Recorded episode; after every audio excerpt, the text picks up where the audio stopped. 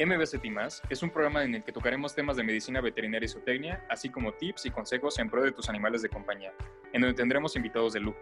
Yo soy Miguel Ángel Torres. Y yo, Miguel Ángel Rodríguez, conductores de este programa, un espacio donde los animales tienen voz.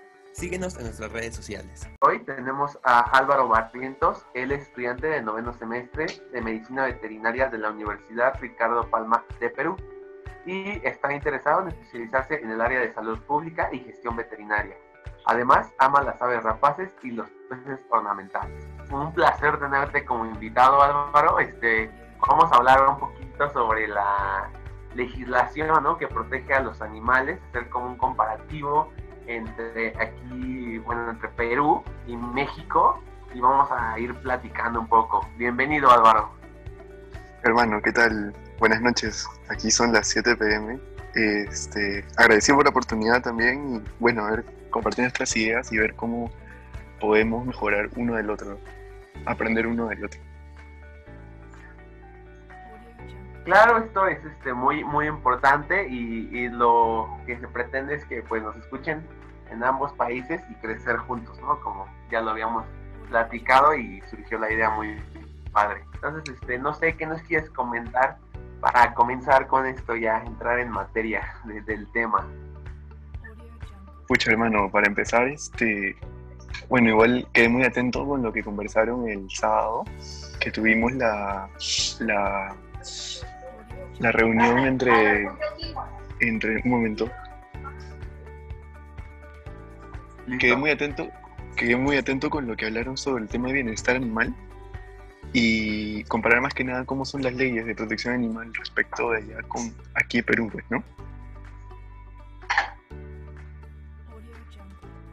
Sí, pues bien, o sea, no sé, hablábamos el, sábado en una que nos invitaron, bueno, hablábamos como de que no hay una ley federal, o sea, que aplique en todo México, ¿no? Sino que cada estado tiene su, su legislación, sus leyes internas este, que van protegiendo a, los animales y hay estados que no tienen ley, pero a través de lo que sería el código penal, eh, ellos van este, agregando cada vez artículos que tengan que ver en materia de protección a los animales. No sé allá en Perú qué, qué tienes al respecto. Allá sí, en Perú sí tenemos una ley general de protección y bienestar animal que básicamente es la ley 30407, donde habla a nivel macro sobre todos los estándares que hay que tener de bienestar animal, tanto en animales menores, de producción y silvestres, teniendo en cuenta el tráfico ilegal de animales silvestres, crueldad animal y que se cumplan las buenas prácticas de manufactura y el bienestar animal en los animales de producción, hablando del ganado. Por ejemplo, para empezar, por ejemplo, en el artículo 16 de esta ley, habla en esencia de los animales de granja sobre que tienen que haber sí sí una capacitación previa para los empleados porque tienen que efectuar un correcto manejo con los animales, no solo para aumentar la producción, sino para hacer que el animal se sienta bien dentro del lugar donde va a ser beneficiado. Y esto es muy importante porque hay estudios que han demostrado que esto también mejora la producción. Sí, este, pues es que el implementar medidas de bienestar animal, pues te va a dar eh, resultados positivos, ¿no? En, cuanto a las mejoras en producción, ya sea de cualquier producto, huevo, carne, leche. Y, y pues sí, o sea, inclusive aquí en México, ahorita que mencionaste lo de fauna silvestre, sí tenemos una ley este, que aplica en todo México, que es la de vida silvestre en ella este, viene, también cuenta con un reglamento y en ella viene establecido lo que sería fauna silvestre eh, y va contemplando ciertas actividades como deportes de este, la cacería cinegética, por ejemplo, donde es totalmente legal, pero está regulada, ¿no? ¿De qué especies? Ejemplo, las palomas, este, venado, puedes aprovechar y esto en cierta temporada y fechas del año, ¿no? Y bajo qué condiciones vas a realizar este tipo de actividades.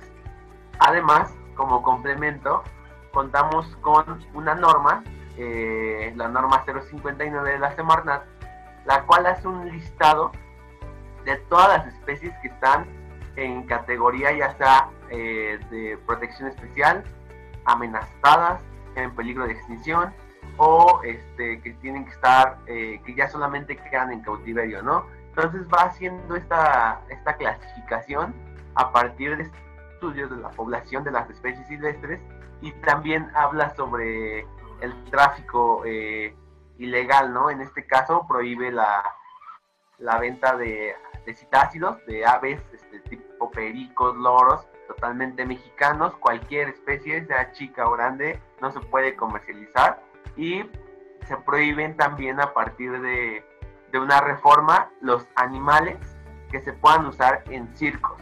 Tenemos prohibido usar animales en circos. Aquí ya no hay circos con animales a partir de esta reforma. Ah, qué interesante. ¿Y esa reforma de qué año es?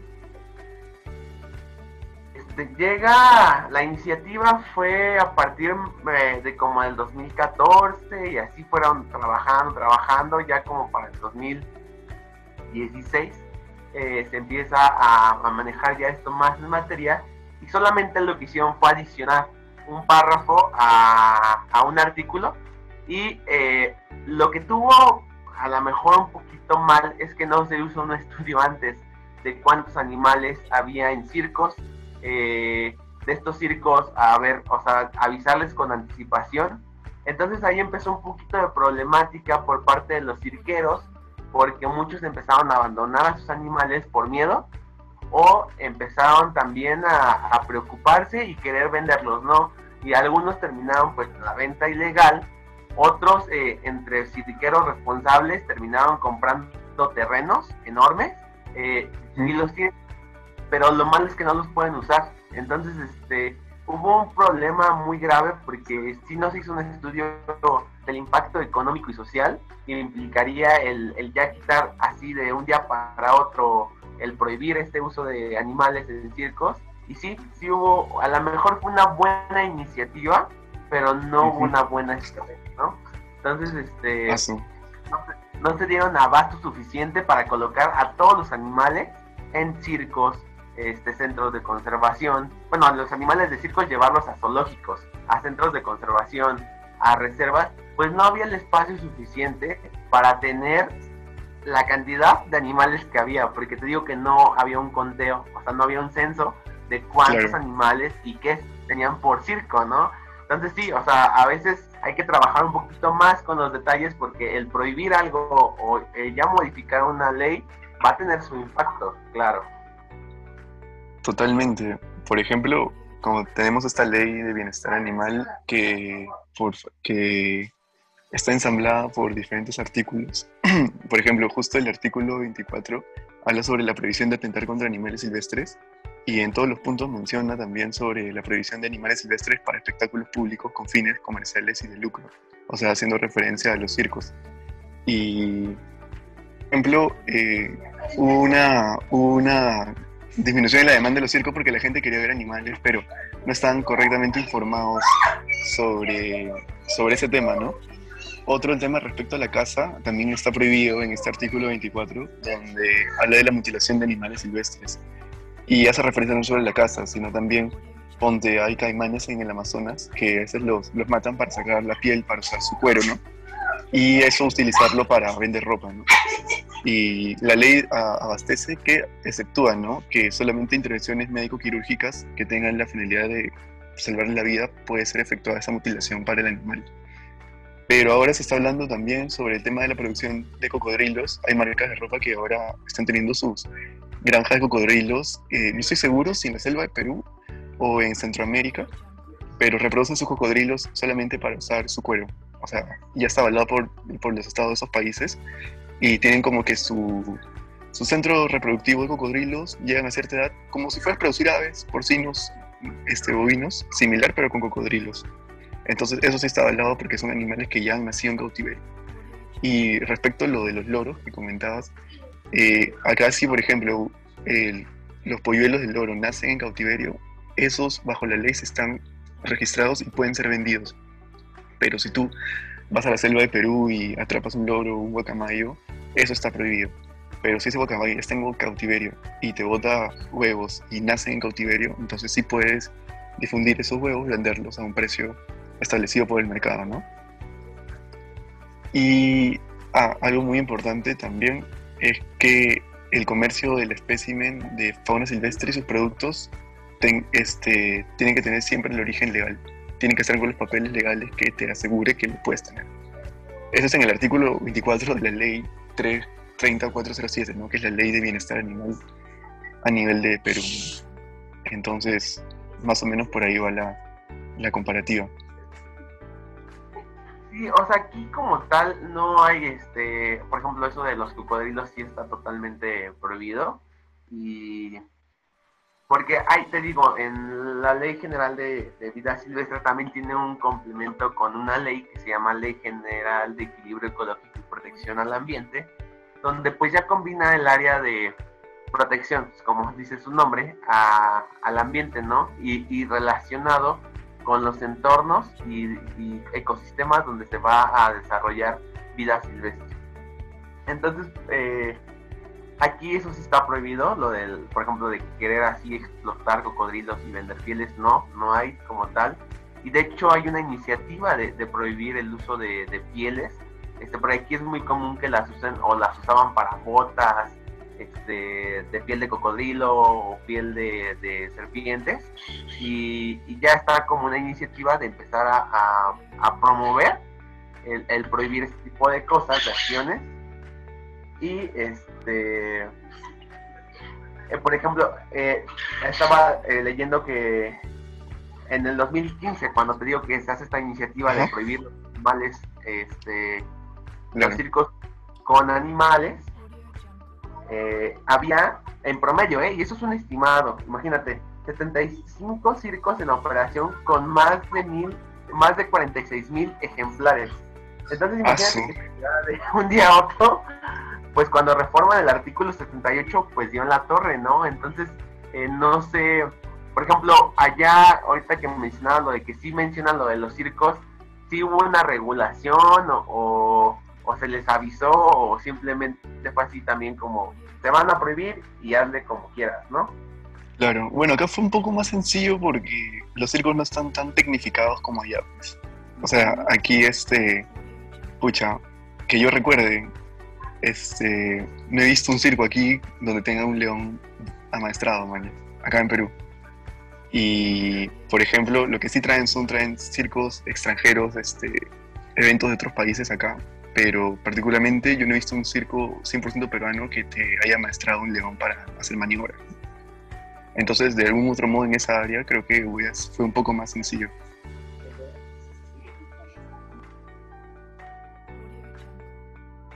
Claro, y, y, ahorita, este, no sé, o sea, tú me, comentabas que vives como a las orillas de la costa y así, yo creo que es muy común, o no sé, o sea, acá en México, por ejemplo, en la Ciudad de México, hay una ley que protege a los animales, se llama Ley de Protección a los Animales de la Ciudad de México, y se hace una reforma en, por, el 2017 donde ya se va a prohibir el uso de mamíferos marinos para espectáculos. Entonces también todo lo que tenga que ver con espectáculos no se puede utilizar. Había un como parque de atracciones famosos que aparte de ir a la feria, pues tenías, podías ir a ver a los delfines, a las focas, leones marinos, y a partir de esta reforma se tuvieron que llevar. Entonces, este, pues no sé, o sea, ahí tuvo sus cosas buenas, cosas malas, porque al menos los veterinarios que estaban a cargo de, de ese, ese, esa actividad, pues los tenían en unas condiciones muy excelentes, en, en condiciones de estar animal óptimo, y también vino ahí algo bueno, fíjate, porque se comienza a partir de esta reforma, este, viene el reconocimiento de los animales que son como eh, de trabajo, o sea, los perros guía, o sea, porque antes el que entras con un perro guía al metro o al transporte público o a una plaza, te decía, no, no puedes pasar porque es un animal. O sea, no, oh.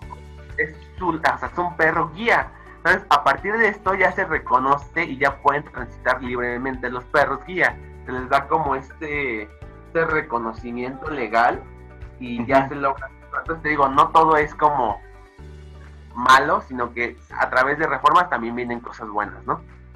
Exacto. Y, pucha, el, respecto al, ¿cómo se llaman esos eventos acuáticos? tiene un nombre, no me acuerdo ahorita, pero no sé si, no estoy seguro, pero creo que en Tulum había uno que es un poco conocido, o no sé si me falla la memoria, porque algo así leí de las playas de México con esos eventos, pero no estoy, no estoy muy seguro. Pero aquí, por ejemplo, eh, respecto a tu pregunta, eh, no he visto, he visto lugares donde rehabilitan animales marinos, sí, pero no he visto lugares que hagan shows con animales marinos. Acá en Perú, en Lima.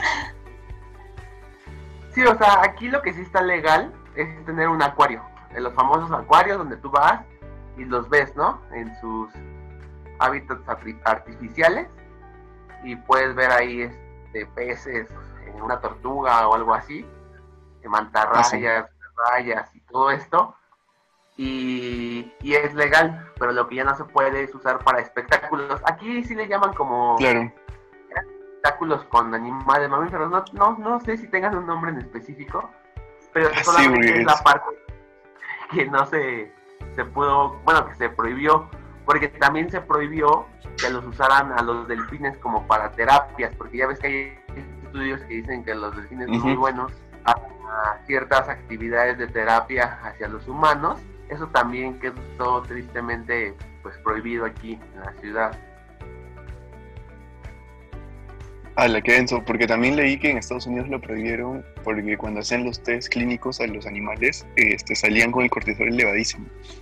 Y según etólogos, especialistas, eh, eh, hacían el estudio, ¿no? El ad libitum de los animales en cautiverio y estos, eh, y estos este, tendían a no, no salir a respirar para disminuir su, o sea, ellos se se estaban como que entre comillas suicidando, porque se quedaban en el fondo, no comían, no por oxígeno y morían, simplemente buscaban su muerte por el estrés y porque no estaban acostumbrados a vida en cautiverio.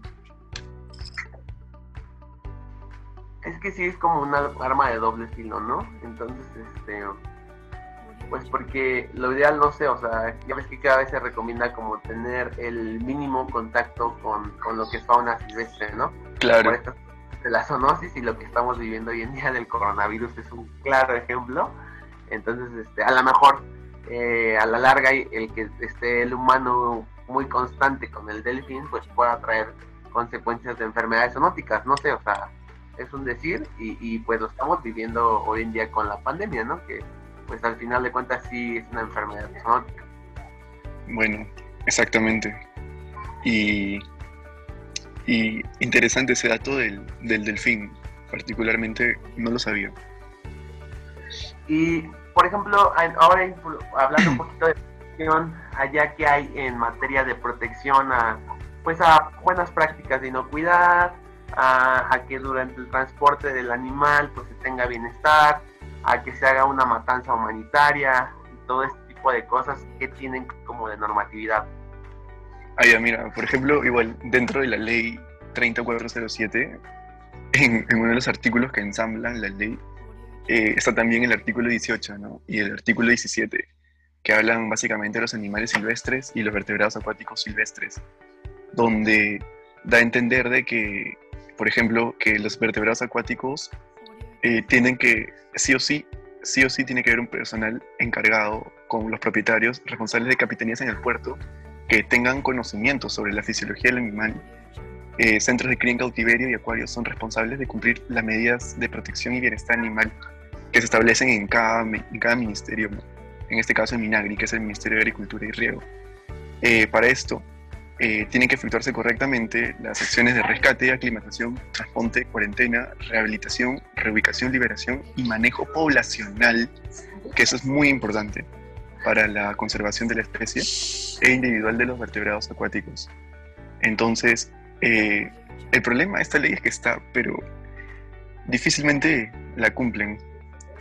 Entonces, eh, es un tema de también conducta de las personas de pasar por encima de estos. O sea, eh, los animales acuáticos, por ejemplo, hay tortugas que en Piura, ¿no? Es, que está al norte de Lima. eh, las, tortugas siempre llegan a una playa que se llama Órganos. Y esta, ellas siempre dejan sus huevos ahí. Pero últimamente la gente, bueno, por costumbre, siempre pasaban con las cuatrimotos en la playa sin saber que pasaban en temporadas donde los huevos eclosionaban. Todas las tortugas que iban al mar morían aplastadas por las llantas de las cuatrimotos. Y eso se sabía de tiempo, pero nadie denunciaba, nadie reportaba. Y hasta que alguien ya grabó, reportó, se hicieron eh, videos, documentales, eh, todo eso, y con eso se fue al Ministerio Público a reportar este caso, ¿no? Y ahí de prohibieron las cuatrimotos en las playas del norte de Perú, en Piura, Tumbes, porque atentan contra la vida de las tortugas, que justamente en esa temporada eclosionan y no pueden cumplir con el ciclo biológico, con, con el ciclo correspondiente de ellas.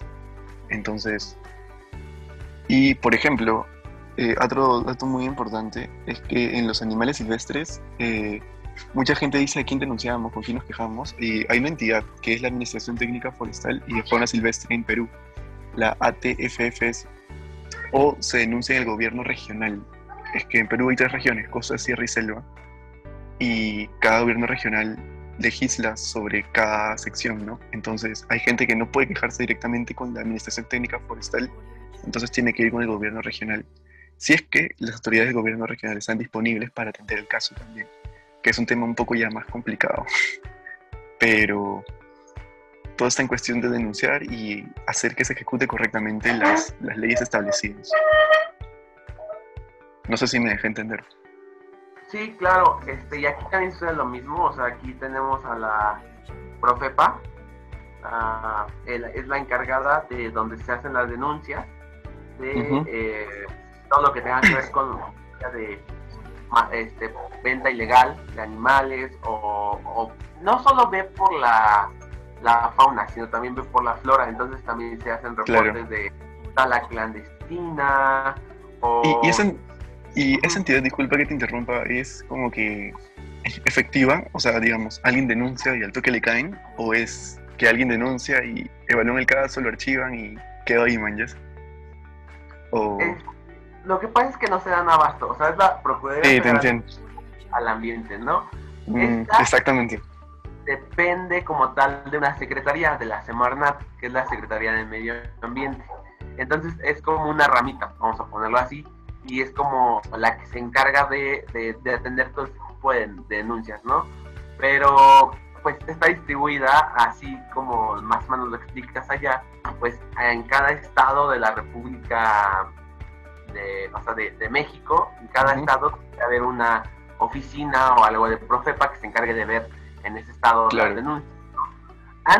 hacen operativos de vez en cuando, este, por ejemplo, cuando se pone, de que llegan las tortugas a, poner sus huevos a la orilla del mar, generalmente sí mandan a, gente de Profepa para estar vigilando que pues no se los roben, ¿no? O, o, que no les lleguen a pasar nada durante esa ese periodo, pero sí, o sea, como todo, tiene sus fallas, eh, no es que atienda todo y que haga todo perfecto, pero hace un intento y es que también es la encargada de, por ejemplo, de comisarte un animal que tú no tienes papeles, ellos lo pueden quitar y lo que van a hacer es intentar colocarlo en un zoológico.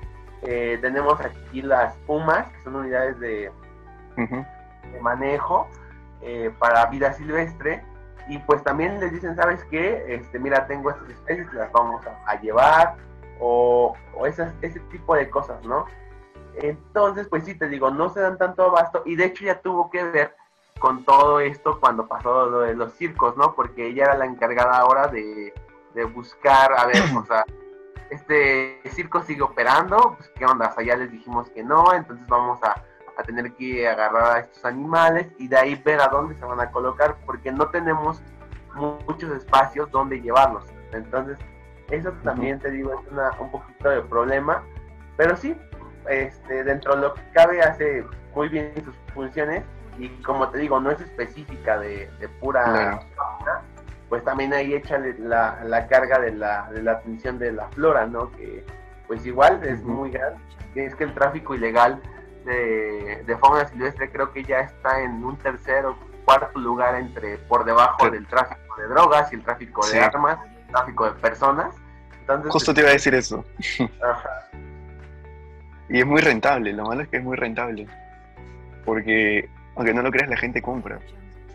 Entonces, y lo malo es que, pucha, es que no sé cómo será ya, pero aquí a los loritos, a los guacamayos, los ponen en botellas así de un litro y los meten en botellas y los meten en las maletas para que pasen, como que no, los- no- el rayo no las detecte, ¿no?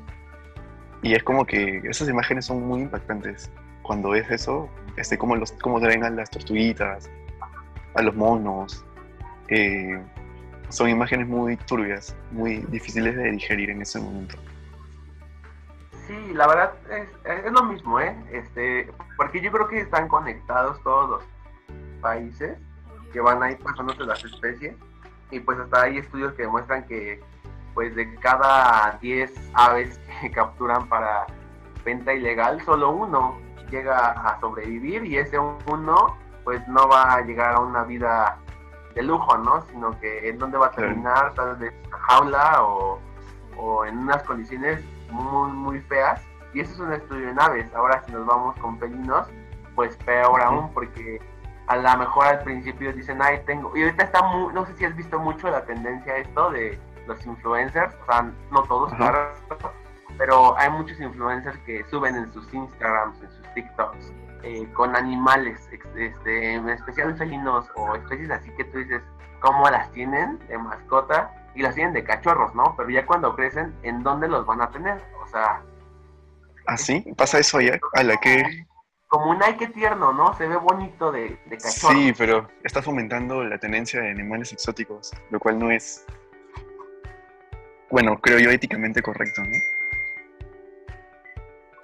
Sí, o sea, están, este, a sus seguidores, pues les están diciendo, tú puedes tener uno, ¿no?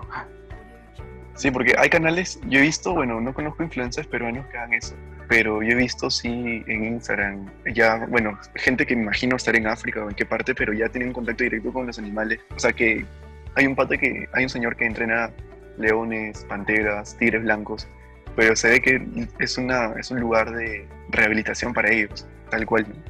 Y los llama y le hacen caso y todo. Pero nunca he visto un influencer peruano que este, salga con un cocodrilo, o con un león, o con un motorongo, o con un monito, este, hablando de su mono, ¿no? porque técnicamente es ilegal tener el mono en tu casa. En Perú, ¿no?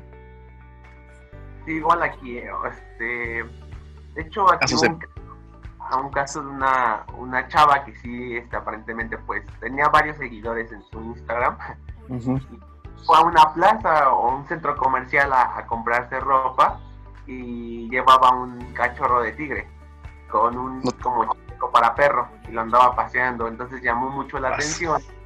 Este, ahí se querían tomar la foto y así. Y, Y el animal se estresa. el- exacto, el animal se estresa además de esto y eh, al final alguien hizo la denuncia a la Profepa, pero ya se había ido la, la chava, la chava alegaba o decía es que yo, yo lo tengo con papeles, pero pues se desapareció la chava, eh, borró sus, sus cuentas y eh, no dieron con ella, pero metieron una sanción al centro comercial por haber permitido que llevara como mascota, o sea, ahorita sí sabemos que está lo de pet friendly, ¿no? Este, en las plazas, que sí que puedes ir con tu perro o, un- o así a ir de compras, ¿no? Pero no con un animal de fauna silvestre, o sea, porque Claro. por muy legal, supongamos que tenía papeles, no se permite que tú puedas pasear con tu animal de fauna silvestre en la vía pública, o sea, eso no se puede. Tienes que tenerlo en su hábitat donde vas a entregar un como plan de trabajo, un plan de manejo, y decir en Claro. qué condiciones vas a tener, pero no lo puedes sacar a- al súper, ¿no? Entonces sí tuvo una pues llamada de atención la plaza y, digo, al menos a la plaza ya la avisaron, ¿no? Y ya creo que ya no esperemos que no vuelva a repetir y de que deje que lleven a, a sus animales exóticos y por, por mala suerte ya no dieron con la, la dueña de, de este tigre. Wow. Wow, se salió con la suya. Hasta cierto punto. Sí, sí, es que luego, luego borró todo, o sea, borró sus, sus redes sociales y así, pues ya, ya no la, la encontraron. O sea, porque sí subió historias ahí con... eh, de hecho, se ve el tigre curiosamente en una tienda de ropa. Entonces, este... Sí está... Ah, qué, qué fuerte, ¿ah? pobre tigre, eh, muy, muy, pues imagínate ahí tocándolo en el calor, en un lugar que no conoce, muy mal. Sí, wow. Y justo también regresando al tema que me comentabas eh, sobre los vertebrados acuáticos, eh, estaba, ya me acuerdo, está en el artículo 26, justo, que dice que está prohibida la tenencia y entrenamiento de vertebrados acuáticos con fines de espectáculo y entretenimiento, excepto aquellos que tengan fines de educación ambiental.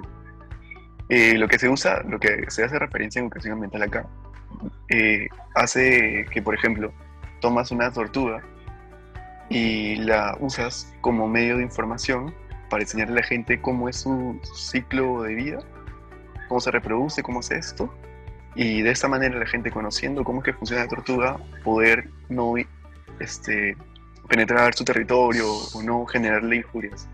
Básicamente hace referencia a eso los fines de educación ambiental. Sí, este, aquí también se, se permite la educación ambiental, de hecho este, se, tiene que promover eh, a través de escuelas o, que tú vayas y des una plática en un grupo de niños de primaria, eh, entre otras cosas, eh, ir enseñando a la, a la, población, ¿no? De, que sí están bien tenerlos, o saberlos y respetarlos, pero que no son animales de compañía, ¿no? Eh, y retomando lo de las tortugas, o sea, por ejemplo, acá además de, de una ley pues, tenemos, o sea, hay, una pirámide de jerarquía y lo máximo en legislación es la constitución política, ¿no? Y ya de ahí vamos hacia abajo. Entonces tenemos las leyes y abajo de las leyes eh, tenemos algo que se llama normas oficiales mexicanas. Estas son lineamientos más específicos para lo que tú quieras. Tenemos inclusive para producción, o sea, para los lineamientos de calidad e inocuidad del huevo de la carne. Pero también tenemos, este, por ejemplo, esta que voy a mencionar, la norma 162 de la Semarnat, que es del 2012 y establece las especificaciones, mira, para la protección, recuperación y manejo de las poblaciones de tortugas marinas en su hábitat de anidación. O sea, las protege y establece todo lo que tienes que seguir para el manejo que se tenga que dar durante ese periodo. También tenemos una para las este, y esta va a establecer, la norma la 131 va a establecer como los lineamientos y especificaciones para el desarrollo de actividades de la gente que va a observar a las ballenas, ¿no? Relativamente a la protección y conservación de su hábitat. Pues te digo que va de la mano con la ley de, equilibrio ecológico, ¿no? Que al final de cuentas eh, protege no a los animales, sino que protege el hábitat donde va a estar aquel animal. Claro. Oh, está bien estructurado. Y justo una pregunta, ¿cómo se llama la entidad que rige lo que es el sistema agropecuario en México? Porque aquí se llama Minagri, que es el Ministerio de Agricultura y Riego. Sí, me parece que en Perú todo es ministerio, ¿no? O sea, sí. el equivalente sería aquí en México, por lo que estamos platicando, son las secretarías. La ah, de Medio Ambiente, la Semarnat, que es la que te hablo, pues es eh, todo lo que tenga que ver con materia de fauna silvestre y medio ambiente, ¿no? Y en ganadería y agricultura tenemos una secretaría que se llama Secretaría de Agricultura y Desarrollo Rural, la SADER, y ella a través igual como de una ramita, eh, es un es la Senacica, eh, se va a encargar como de vigilar toda la, la inspección en materia de inocuidad y calidad de los alimentos. se pasa, pero sí, el equivalente entonces serían los ministerios, ¿no? Allá en Perú. Wow. Buena información, eso sí es importante saberlo para tener un vocabulario un poco más extenso cuando tengas que viajar, tener que viajar o algo así. Y cambiando un poco el tema, eh, Miguel, quiero saber si me puedes contar cómo es un poco eh, la, la, protección que le dan para bienestar animal en animales de experimentación. ¿Hay leyes que protegen eso o es como que también es por región? Mm, no, tenemos una, eh, tenemos una norma. Las normas oficiales mexicanas son obligatorias, o sea, independientemente del estado donde te encuentres, es algo obligatorio, ¿no? Ah, ya, la norma es O como acá le decimos ley, ¿no? Que está por encima de todo. No, no, no, es que te digo que aquí, o sea, vamos a poner como una pirámide. El primer lugar es la constitución. Abajo de nuestra constitución hay, este, ahorita que estamos hablando de leyes, bueno, abajo entre una, entre la ley y la constitución, pues va a estar abajo la, la ley, ¿no? Las leyes. Pero abajo de las leyes va a haber normas, o sea, abajito de las leyes va a haber normas. Y las normas eh, oficiales mexicanas o NOM, NOM, van a aplicar obligatoriamente en todo el territorio. Estas normas, eh, hablando ahorita de animales de laboratorio, nosotros tenemos una que va a establecer eh, todo el protocolo que se tiene que aplicar para cuidar el, pues, el bienestar animal en los animales de laboratorio, la norma 062 SU de 1999 y ella va a tener ahí especificaciones técnicas para la producción, cuidado y uso de animales de laboratorio. Entonces te digo, es como muy específica porque solo habla de animales de laboratorio, como lo que estábamos mencionando. claro, yo te entiendo. Y esta sí aplica en todo el territorio mexicano y muchas leyes este, refieren a la norma. Dicen, ok, mira, para fines de, animales de laboratorio, acatar lo que dice la norma 062. Entonces ya te vas a la norma 062 y revisas qué, qué es lo que se puede hacer y qué no se puede hacer. Eso usted lo, lo tenemos con lo, lo, que tiene que ver animales de, de laboratorio. Wow. Wow, es súper... Es como que si lo comparas, es como que la malla curricular y llevas cursos que te van, es como que inmuno, micro, salud pública, y es como que va así, pero para cada rama según el tema a escoger, ¿no? Ah, como que están las tortugas, el tema de las ballenas, ahora también el tema específico de animales de experimentación. Wow, ah. acá, aquí, aquí, bueno, aquí todo está en la ley, este, en la ley 3407, en el artículo 25. O sea, es como que los artículos están como que combinados, te dan toda la ley de protección animal, pero está todo dentro, todo metido en uno solo. No sé si me dejo entender. Y justo, y, aquí habla, ¿no? Dime, dime. Tiene como sus divisiones, o sea, dentro de esa ley vienen artículos y cada artículo es específico de algo. Exacto, específico en algo. ¿no? Muy bien. Qué, qué bueno, ¿ah? Y bueno, y aquí prácticamente es lo mismo, ¿no? Se hablan sobre prohibición de pasos, ¿no? Que tienes que eh, proteger el, mantenimiento, el ambiente y la biodiversidad, eh, que sean este, para la investigación de parámetros productivos animales, que tiene que haber una investigación médico-legal, el manejo, reducir el dolor de los animales y siempre, siempre tiene que ser certificado que es para algo en bien de la sociedad.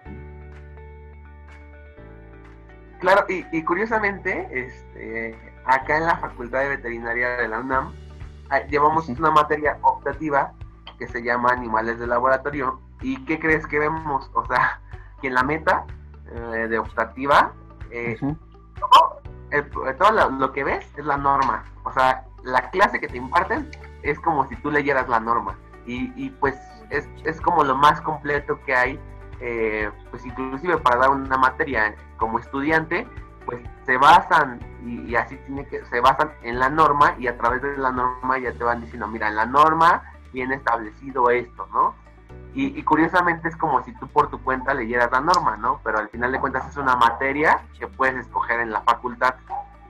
Allá, es, lo que, es, lo, que acá le decimos cursos selectivos.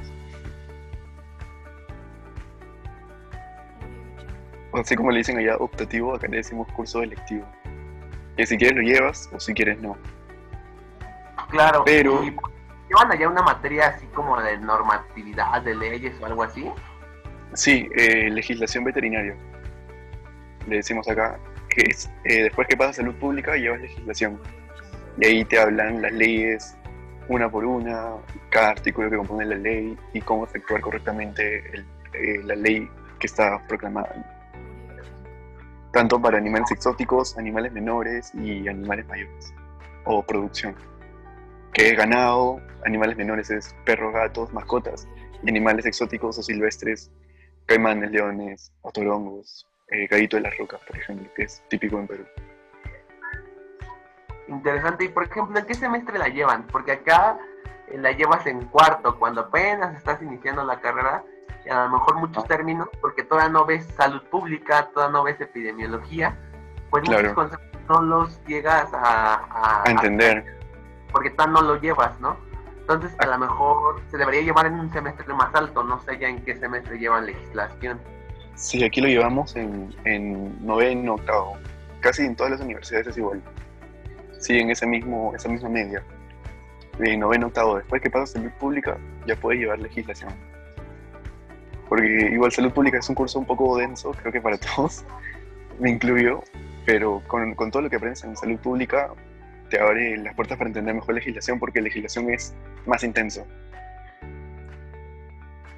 Sí, o sea, es como el complemento, bueno, no es el complemento. De hecho, te digo que acá en la facultad de veterinaria, el área de, marco legal, porque así se llama la materia, eh, es parte del departamento de medicina preventiva y salud pública. Es un área más del departamento, porque es al final de cuentas necesitas conocer eh, salud pública, epidemiología, inocuidad, para poder comprender las, las, leyes y normas y aplicarlo, ¿no? Entonces, es parte de la salud pública. O sea, se podría decir que es como un área chiquita, bueno, no un área chiquita porque es muy enorme todo lo de leyes, pero es un área más de, de la salud pública, ¿no?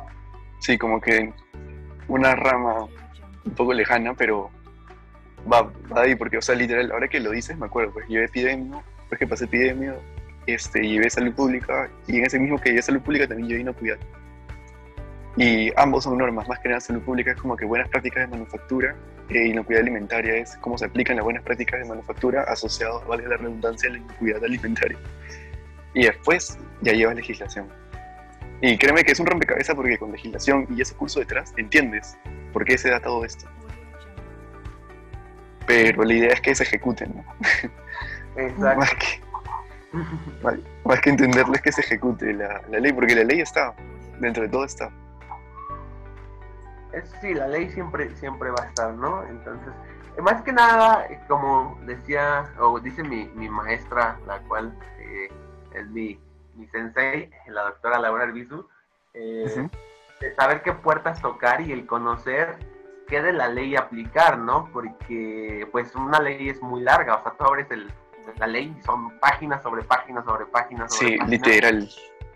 Pero si sabes específicamente qué es lo que quieres y dónde buscar, porque igual si tú buscas en internet o no sé ya cómo, cómo puedes encontrar una ley, por ejemplo, aquí si buscas en Google, te puede aparecer una ley que a lo mejor ya ni o sea, ya, ya no existe, ¿no? O que es muy antigua y que desde los 80 y ya la actualizaron. Entonces aquí hay páginas de los diputados, que así, diputados.gov, donde tú te puedes buscar, encuentras lo más reciente y lo actual, lo seguro, ¿no? Y ya puedes decir, ah, era la, con la última actualización y esto es lo que aplica, ¿no? Y ya sé qué artículo voy a buscar para poder aplicar y conocer, ¿no? No necesitas grabarte las, las leyes, porque yo creo que ni los abogados... Eh, la saben, solo saben dónde buscar. Sería imposible.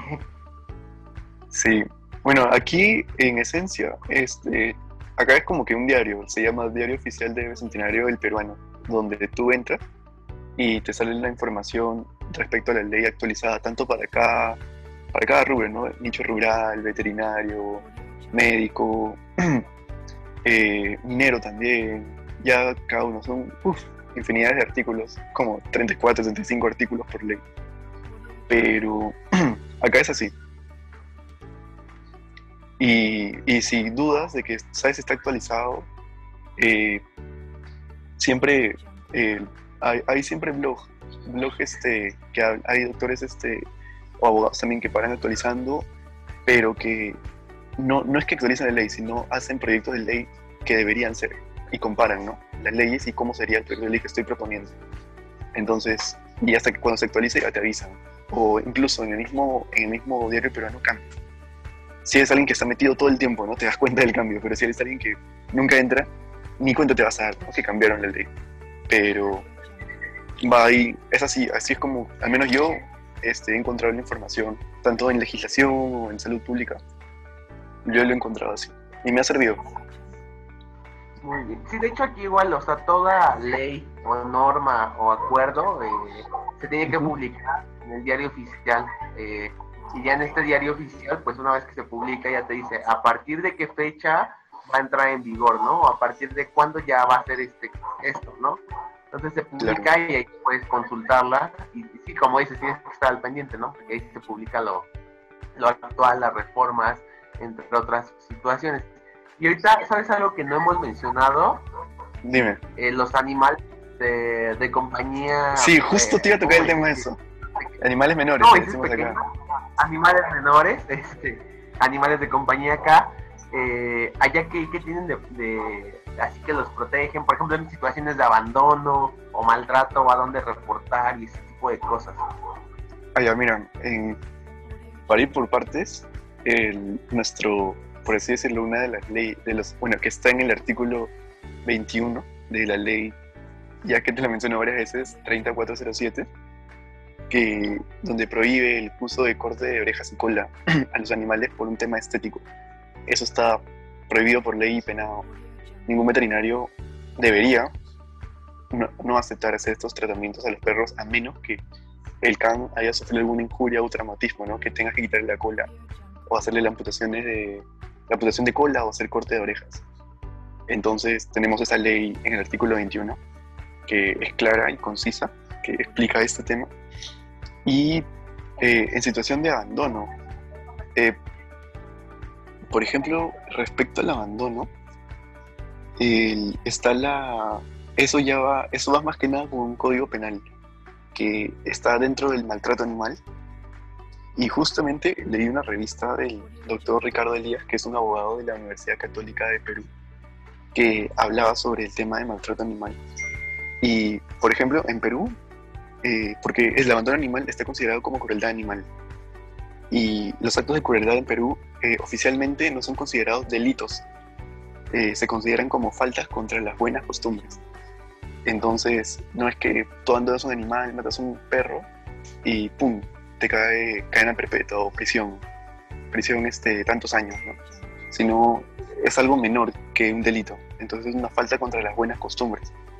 Pero eh, lo, que lo que está hablando el doctor Elías eh, menciona un proyecto de ley, ¿no? que ya, ya, está, ya se ha hecho, ¿verdad? que es el artículo 450 de este Código Penal, donde dice que a la persona que es denunciada por acto de crueldad, o sea, golpear animal, abandono animal, eh, se le cae una multa de 60 a 180 días de trabajo forzado si se le denuncia por muerte y se demuestra su culpabilidad de que la persona mató a este animal o asesinó, eh, tiene 3 a 5 años de prisión preventiva de libertad. Y el juez puede decidir si esta persona cuando salga libre puede tener o no animales bajo esa modalidad. Eh, y eso engloba tanto el abandono animal, el abuso hacia los animales, eh, la sobrepoblación de animales, el no esterilizarlo también, porque atenta contra la salud pública. Y uno más, y el uso de animales este, para trabajos forzosos, que no cumplan con el protocolo de bienestar animal, que eso también engloba y está dentro de la crueldad animal. Eh, básicamente es eso. ¿Cómo es allá? Este, es que... No, sé si me dejé entender. Sí, sí, sí.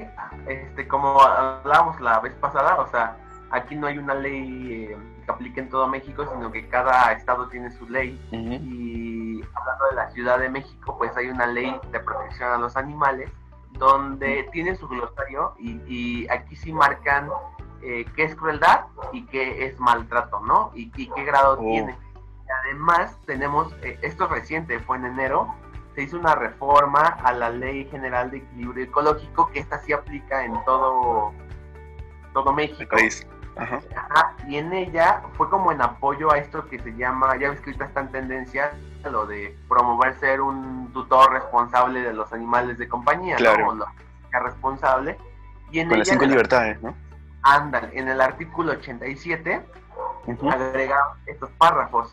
Uno va enfocado a que pues se hagan campañas de esterilización y de difusión, así como adopción, vacunación y desparasitación por parte de, las alcaldías o municipios, ¿no? Entonces que, que, salgan y hagan mucha promoción, a lo mejor ahorita con esto de la pandemia pues virtual, eh, para que la gente vaya y lleve a sus animales de compañía.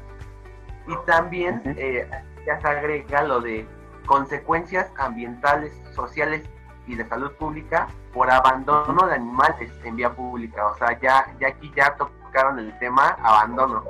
Y también otro de los párrafos que se agrega es este que, por ejemplo, lo que tenga que ver con perros y gatos, solo se va a permitir la crianza, comercialización o reproducción de ejemplares siempre y cuando tengan una autorización. Si no tienen una autorización, esto pues sería prácticamente algo que están realizando algo clandestino y tendrán sus sanciones. Y otro, el último que se agrega es este, promover y garantizar que se la esterilización de los animales de compañía dentro de los tenemos algo que se antes antes mucho mucho muchos años atrás se llamaban antirrábicos donde atrapaban a los perros de la de en situación de calle y se los llevaban hoy en día ya se llaman centros de control canino centros de atención canina y entonces ahí dicen que dentro de ese lugar se haga la esterilización gratuita de los animales y además se promueva un trato digno y respetuoso, ¿no? Porque antes sí, o sea, hace muchos, muchos años eh, se veía, había unas prácticas muy crueles, muy, este, de cómo daban la, la matanza humanitaria a, a, los perros que eran de situación de calle porque los electrocutaban, o este tipo de cosas que a lo mejor quedó en imagen y en video y piensan que hoy en día es así. Sí, igual, ¿no? Ya, ya evolucionó mucho, ya hay veterinarios a cargo, ya este se habla de que dentro de este centro de, de control canino, pues se tenga un trato digno y respetuoso y se promueva la adopción ¿no? de estos animales, porque igual si tenemos, México es el primer país, tristemente, en, en, en tener poblaciones de perros en situación de calle, o sea, tenemos un problema muy enorme y si no nos damos abasto con tener a todos estos perros y promoverla, pues cómo van a salir, o sea, se van a quedar ahí encerrados, ¿cómo va a ser, no? Entonces esto termina siendo la, igual una problemática social y ambiental, porque cada vez están llenando más estos lugares, ya que la gente claro. no quiere adoptar, quieren comprar, ¿no? Entonces, y de salud pública también, porque está el tema de la todas las perreras. Bueno, no sé cómo le dicen allá, sí, cuando sí, a muchos perros. Uh -huh. y, y, ese, que es número uno en, en, tema a nivel de Sudamérica, perdón, Miguel. Sí, este, de, de, en perros en situación de... Abandono. Ajá, con la población, o sea, tenemos un problema en perros de situación de calle. Ajá. Este, México ocupa el primer lugar, tristemente. Oh, ya. Bueno, al menos acá en Perú siempre hay, hay constante la campaña de esterilización. Y estamos fomentando mucho lo que es la adopción canina y felina. La gente está ahora en Perú este, adoptando más que comprando, imagino. Ay, qué padre. Sí, es que, ¿sabes qué igual aquí? Como que se habla mucho de los perros, perros, perros, pero igual la, los, es que no hay un conteo como tal de cuántos gatos hay en Ah, también. No, no hay. Entonces, yo creo que hasta puede que sea un poquito más que la población de perros. En México. En, en México. Uh -huh. Lo de los gatos. Uh -huh. Claro, ajá. Vale. Y ah, iba a comentar algo. El, y el tema, eh, el tema, por ejemplo, de la rabia, ¿ya está controlado ya? En, sí, claro, respecto a perros, ¿no? Ajá, de hecho, aquí sí la, nos, nos declararon como libre por mordedura de. O sea, se transmita por mordedura de perro. Uh -huh. Este, fauna silvestre sigue, este sí no nos ha podido controlar. Y esto es a través de las campañas que se tienen cada. O sea, son dos veces al año y se va yeah. de casa en casa, o se ponen en parques o así, y van este, diciendo salga a vacunar a su perro gato, ¿no? Y ah, este, yeah. se realizan dos y van inclusive hasta la puerta de tu casa a vacunarlo. Entonces, este, esta campaña ha funcionado muy bien y ha logrado que sí, o sea, México ya esté declarado por eh, libre como por mordedura de, de perro, o sea, que se presenta por mordedura de perro. Por la OMS. Wow. wow, qué buena noticia. Pucha, aquí todavía no aquí todavía, este, sí o sí, todos los perros tienen que ponerse contra rabia.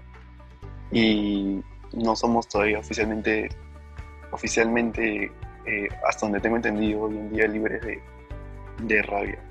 Porque también, no solamente con los perros, sino también en la selva con los murciélagos, eh, es, uf, no te imaginas los casos que hay reportados sobre rabia, que el murciélago muerde al, al bovino o también muerde a la persona. ¿no? Y la rabia se da más por, por el murciélago que por el perro acá en Perú.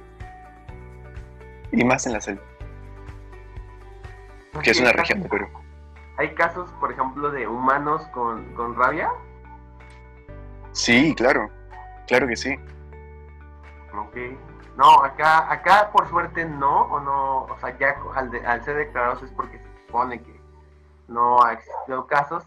Pero te digo, eso también es parte como de que al estar en una norma que es obligatorio que, que todos Claro. vacunen y la campaña que no se ha interrumpido nada, inclusive ahorita con pandemia, lo que se hizo es que en lugar de que sean, pues sí, a lo mejor te digo que es dos veces al año, pues aquí se hizo una vez, pero eh, se procuró como con todo el protocolo de, de sana de pues, distancia, sana distancia y usar cubrebocas, gel antibacterial y todo esto, establecer una estrategia para que no se interrumpiera y, y salir a vacunar a las calles a los perros, porque o sea, esto, a pesar de que ya está declarado, la campaña sigue y seguirá yo creo que por el resto del... Claro. del- ¿no? que para prevenir, como ahí entra, entran las medidas preventivas, ¿no? Sí, totalmente. Y justo hablando de eso, cambiando un poco el tema, eh, el- nada, conversamos un poco antes y también me comentaste sobre que tenían su policía virtual para denunciar maltrato animal. ¿Podrías explicar un poco eso? Sí, este, no, no se tiene en todos los, los estados, o sea, solo se tiene en el estado de Puebla. Y, Ah, ya. Tú puedes ahí hacer tu denuncia como Virtual. a la, a la brigada, ¿no? A la comisión. Ah, Este, ya. Y, y aquí eh, en la Ciudad de México, que es donde vivo, eh, hay una brigada a través de la ley de protección a los animales. Ahí viene estipulado que tiene que haber una brigada de vigilancia animal. Entonces tú puedes reportar a la brigada de vigilancia animal todo, toda situación que tenga que ver con crueldad o maltrato. Y esta brigada sí es de policías porque depende de una secretaría que es la Secretaría de Seguridad Ciudadana, donde son policías. Entonces los que están encargados de esta brigada es una ramita de esa secretaría, pero que están encargados y salen uniformados, o sea, traen su uniforme de policía y ellos Ajá. Después marcar para atender casos de maltrato animal. Y además de eso tenemos en la Ciudad de México la Agencia de Atención Animal, la cual igual está encargada de, de- de vigilar toda esta situación de maltrato y tú puedes marcar y, y denunciar, ¿no? Y Claro. tenemos otra que es la Procuraduría de Ordenamiento Territorial de la Ciudad de. México. Esa- Esa está más enfocada como a cuestiones ambientales, pero también Ya. Colaboración con estas que ya mencioné, pues trabajan para ir monitoreando todo este tipo de denuncias, ¿no? Entonces, este, sí, o sea, esta brigada pues ha funcionado muy bien. De hecho, eh, ahí realicé parte de mi servicio social y, y rescatan tienen muy bien a los animales este, y son veterinarios, también hay veterinarios a cargo, que es algo muy importante y eh, pues ahí van, van funcionando, ¿no? Obviamente también vuelvo a lo mismo, la, la carga de las denuncias que les llegan es muy grande y a veces no contestan, pero es cuestión de, de seguir intentando, ¿no? O sea, no desesperarse porque sí es una demanda muy alta. Sí, porque es, bueno, es, es una muy buena iniciativa, en verdad. Porque aquí, en contraparte, eh, no tenemos un sistema así. Básicamente, lo que recomiendan las autoridades es que tome foto, grabes disimuladamente al maltratador o el momento que está siendo ocurrido y con esa evidencia denunciar en la comisaría más cercana, que es un centro policial. Y en- de tu distrito, de- del lugar donde vives, pero también puedes llamar directamente al Ministerio Público para reportar esto, con la evidencia obviamente, y para que el Ministerio Público como tal haga seguimiento del caso.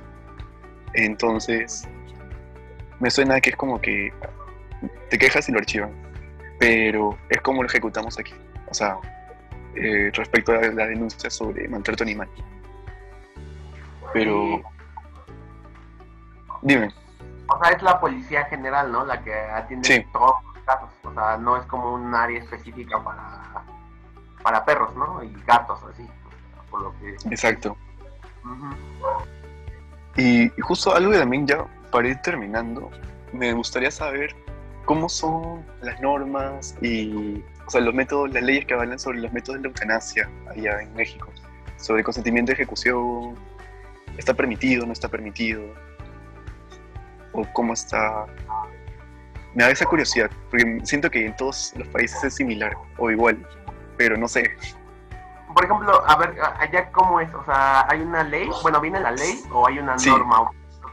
Sí, no, es una ley, o sea, la ley que te dije, la 3407, pero hay, dentro de la ley está el artículo 28 y 29 que hablan sobre la eutanasia, que una es la 28 sobre consentimiento, en que eh, solamente se hace bajo, bajo la recomendación y ejecución del médico veterinario. O sea, no puede ir una persona eh, con su perro y decir eutanasia. El médico tiene que, bajo la ley, eh, hacerle la inspección clínica, revisarlo y por medio de eso determinar si va o no va la eutanasia. Solo si así él puede consentir o no la eutanasia. Por más que tu dueño te diga, eutanáselo, no puedes hacerlo sin haberle hecho la inspección clínica adecuada. Y aplica también en los animales silvestres, ¿no? en los criaderos o en los zoológicos, que ya está el, el señor que cuida, eh, ponte al, al koala, ¿no? y el koala ya no jala entonces el señor dice, señor, tiene que eutanasiarlo porque ya en no come, está en las últimas y es, un, eh, es una carga porque consume alimentos y medicamentos. Entonces ya no podemos mantenerlo, tiene que eutanasiarlo. Y eso no lo decía el señor que hace el manejo, sino el doctor veterinario que le hace la inspección clínica al koala para ver cuál es el problema. Y si el problema tiene solución, tiene que tratarse porque es un animal de vida silvestre. Entonces, el artículo 28 básicamente habla sobre consentimiento. Y el artículo 29 es sobre que protege el bienestar animal sobre los métodos de eutanasia, que tiene que ser un método indoloro y nada de sufrimiento para que el animal pueda ser beneficiado adecuadamente bajo un protocolo médico. Entonces, esas dos van de la mano. No sé si allá es igual, es similar o totalmente opuesto. No, sí es similar, pero a diferencia tenemos una norma, como la que hablaba de las tortugas, de los animales. Ah, también tienen su, su norma específica exclusiva que es la de eutanasia. Tenemos una norma, la 033 de la Zagarpa, 2014, eh, y en ella se va a establecer los métodos para dar muerte a los animales domésticos y silvestres. Y viene como una guía, inclusive viene con ilustrada, donde te, va, donde te dice, este es el punto donde vas a tener que realizarla y con qué y cómo y bajo qué dosis vas a establecer la matanza humanitaria en los animales. Entonces, wow, y, eso, y eso es este. Wow, y eso es este global, ¿no? O sea, es como que todos tienen que seguir ese estándar. Exacto, aplica, como al ser una norma oficial mexicana, es obligatoria en todo el país. Wow. Y digamos, y si alguien quiere cambiar esa norma, tiene que ir a un veterinario para usar un nuevo protocolo de eutanasia y presentarlo? ¿O cómo sería, sabes? ¿Tienes alguna idea de eso? Sí, se pueden presentar iniciativas de reformas a la norma. Entonces, este, pero por ejemplo, esta, esta es reciente, porque estamos hablando, bueno, no tan reciente, pero eh, 2014, y sí ha tenido una serie de, de reformas. Entonces, este, se, presentan eh, como proyectos o algo así para poder modificarla y sí se puede modificar, pero la verdad, por ejemplo, viene muy establecido ahí como, como qué método y cómo lo vas a hacer y, y ya pues, o sea, no sé, esa es una, ¿no? Y también tenemos en la... Te digo que lo interesante de esto es que las leyes van este, referenciando o diciendo, a ver, o sea, para fines de esto tienes que leer esta norma claro. lo que te marca, ¿no? Entonces tenemos la ley eh, federal de sanidad animal, que es la que se encarga de todo lo que tenga que ver con los productos, o sea, desde huevo, carne, leche, este, miel, eh, viene todo establecido y, y, la producción prácticamente, y entonces ahí también mencionan ciertos puntos de, de la matanza humanitaria, pero si te dicen, ¿sabes qué? Ve y lee la norma, o sea, haz lo que te diga la, la norma para realizar el método ideal, ¿no? O que viene marcado aquí en el país. Claro. Wow, qué interesante. Y me da curiosidad, eh, ¿cuál es el protocolo que utilizan para eutanasiar? Eh, Porque esa guía, eh, me parece muy bueno que todos tengan una guía estándar para cual seguir para hacer un protocolo anestésico, porque aquí eh, el protocolo eh, para hacer la eutanasia es a criterio del médico veterinario. Por lo general es una sobredosis. Sí, es que eh, depende de la especie. O sea, por ejemplo, se habla del aturdimiento mecánico de bovinos tipo europeo. Eso es uno, ¿no? Te dar un ejemplo de, de, de bovinos. Ah, ya. Ah, ya, pero, pero me refiero a, a- a perros y gatos en el ámbito de menores. Sí es este con, con anestesia, o sea, sí se utiliza. Para dar este matanza en, en, por ejemplo, en perros y gatos, ¿no? Eutanasia. Ajá. Claro. Ah, ya, ya. Ah, ya, pensé que no me daba curiosidad saber qué protocolo era. O sea, si mezclaban diazepam con ketamina. Ahí sí lo sabes, si no, chill, no hay problema. Ese sí, como que, pues la verdad la Sí. clínica no la manejo tanto, o sea, no, Va. mucho, pero Va, te entiendo. lo voy a pasar. Buenas, hermano.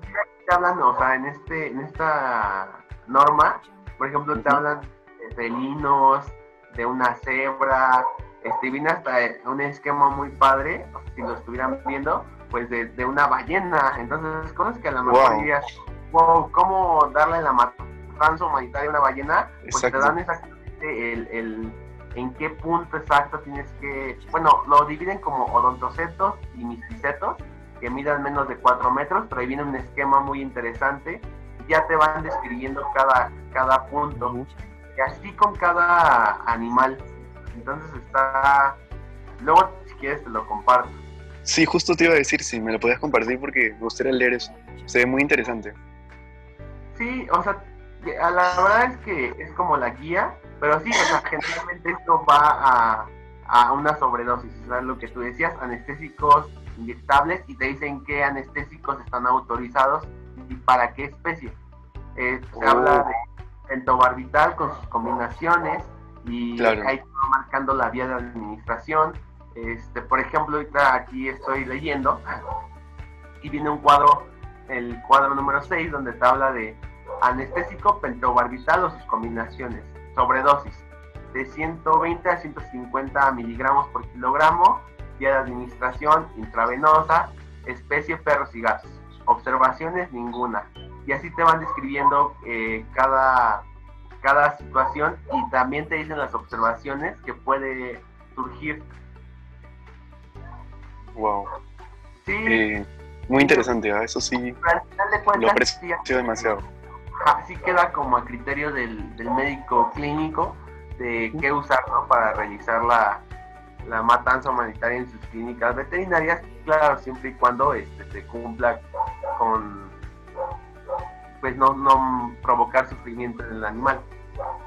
Hablando de perros y gatos, ¿no? Perfecto. Wow, eso sí me quedó, me quedado impresionado con eso. Fue una plática muy buena, creo que si bien no estamos profundizando en nada y ah, estamos como dando una Ujú. embarrada o pequeña introducción a, a la legislación. Pinceladas de, de cada tema. ¿no? Exacto, y esta comparativa que dimos, pues esperamos sirva tanto para las y los alumnos de, de Perú como México y se interesen por esta área que es muy bonita, aunque sí es un trabajo de oficina, pero es una rama interesante y cada vez van creciendo más. Eh, Sí, No sé si tengas alguna red social donde te puedan seguir y así. Sí, claro. Y, pero antes de decirlo, igual eh, me parece muy nutritivo esto porque te chocas con la realidad y comparas y te das cuenta que hay mucho por qué trabajar, en verdad.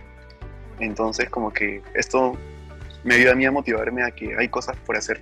Entonces, en verdad que he aprendido en este poco tiempo mucho de cómo es su mecanismo de estructura de legislación veterinaria que está muy bueno y bueno, tomarlo como también este como un simulador para poder traerlo aquí y aprovechar lo bueno, ser una esponja, ¿no? Aprovechar lo bueno y absorber lo bueno y poder utilizarlo para que nuestros futuros colegas también puedan beneficiarse con esto que vamos a hacer.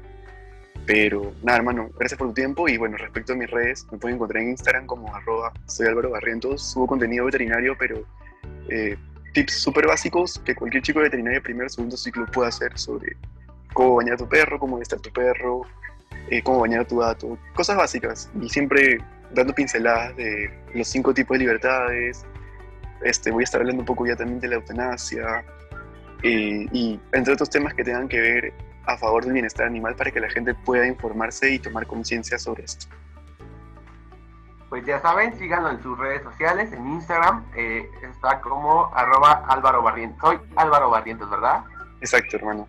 Ok, muy bien, eh, pues muchas gracias, hasta luego. Muchas gracias por sintonizarnos. No te olvides de buscarnos en nuestras redes sociales. Estamos en Instagram como arroba medvetsu, arroba medvetzo, arroba ocapia-animals, arroba okapia-animals, arroba miguel.t11 y arroba miki-fmvz, arroba m-i-c-k-e-y-fmvz. Hasta luego.